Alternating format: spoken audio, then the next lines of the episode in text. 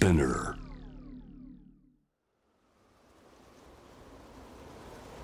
夜明け前暗がりの中2人は60度以上傾斜のある壁を登っていった。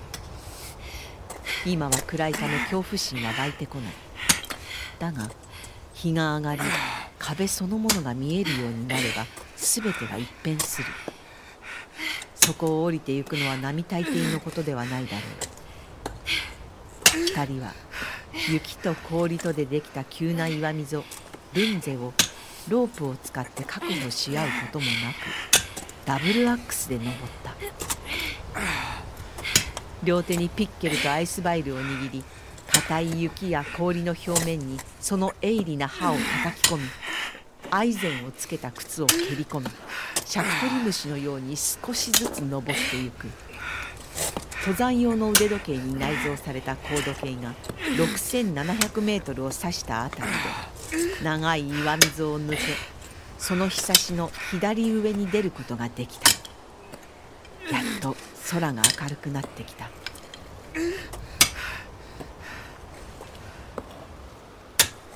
困難はここから始まった。連続ノンフィクションドラマ沢木幸太郎。等第4話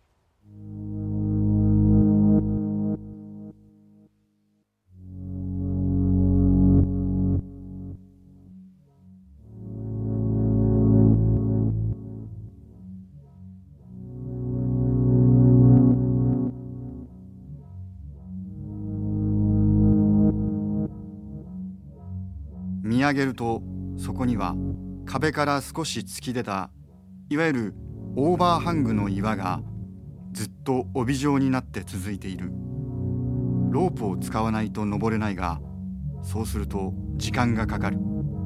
2人はその下を迂回していくことにした。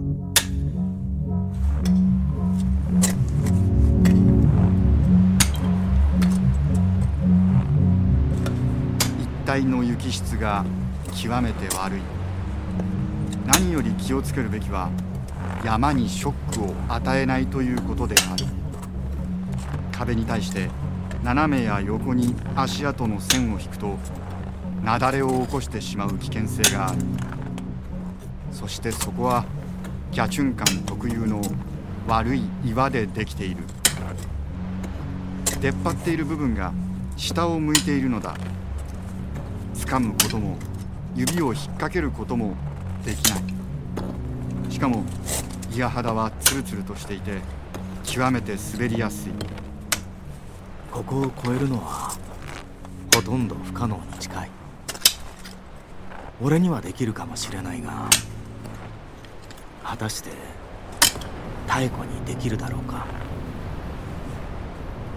妙子ロープを使うか。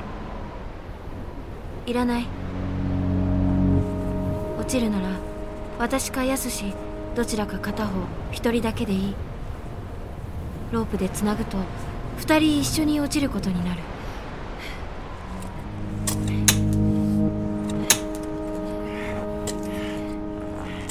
なんとか山の井は先に渡りきることができた。ロープを不要と言った妙子だったが最後の一歩が踏み出せなかった。妙子は他に少しでも良いルートがないかと目で探したがありはしない。どうしよう。怖い。この岩の最後の一歩がどうしても踏み出せない。もし足を滑らせたら一気に 1000m 墜落することになる。東京タワーを3つ重ねたてっぺんから逆さまに落ちて氷河に叩きつけられるのだ。そこをどうにか渡りきった時さすがに妙子も胸が高鳴っていた。しかしその後もさらなる困難が続いた。2人は6800メートルから6900メートルのところを雪と岩をだましだまし登っていた。経験の少ないクライマーなら10メートルも登れないだろう。非常に難しい壁だ。山野井はさまざまな盗犯技術を駆使して登っていった。急げ急げ急ぐんだ。ようやくその危険な場所を脱して6900メートル地点に達した。5900メートルから6700メートルまでは5時間弱で登れたがそれからの300メートルに実に11時間を超える苦闘を強いられた。その間全くの飲まず食わずである。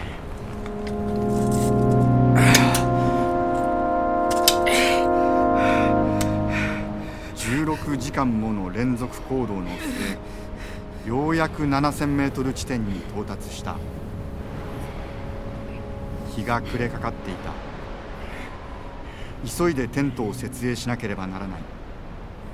もう何もしたくない。何もできない。というほど疲労困憊だった。しかもそこはなお70度くらいの傾斜があり両手を離して立つことすらできないのだ。山野井はわずかに露出した岩の部分にハーケンを撃とうとした。だがハーケンが効きそうなところが見つからない。なんて打ちづらい岩なんだろう。雪まみれになりながらなんとか作業を終えテントに入った。だがそこに自由になれる空間は全くない。幅が最大で50センチほどしかないのだ。これでどうやって眠れるだろうどうしたら体が休まるのか。山野井は右足に違和感を感じていたがブーツを脱ぐこともできない。その狭い空間でそれでも妙子は食事を作った。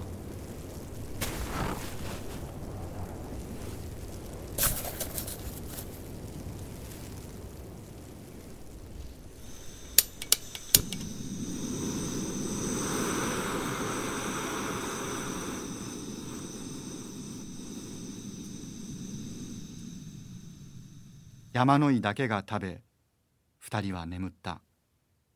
いやなんとか眠ろうとした。苦しい姿勢に耐えながら時間が過ぎるのをただ待つだけだった。拷問のような時間だったがその過酷さはまだ始まりに過ぎなかった。